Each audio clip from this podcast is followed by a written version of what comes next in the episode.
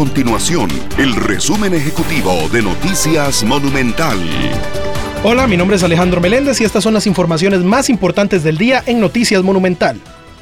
La Caja Costarricense de Seguro Social proyecta un promedio de 10.000 nuevos casos de COVID-19 para mediados de este mes. Esta proyección se daría en caso de seguir con la tendencia actual. La semana pasada la cifra más alta de casos se registró el sábado con 4.711 contagios. El pico de nuevos casos se debe a la circulación de la variante Omicron, la cual ya es predominante en todo el territorio nacional.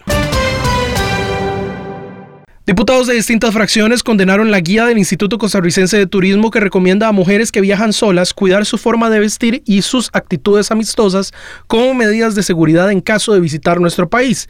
Ayer el presidente de la República, Carlos Alvarado, calificó de fuera de lugar parte del contenido de la guía, por lo que ordenó que se revise de forma inmediata.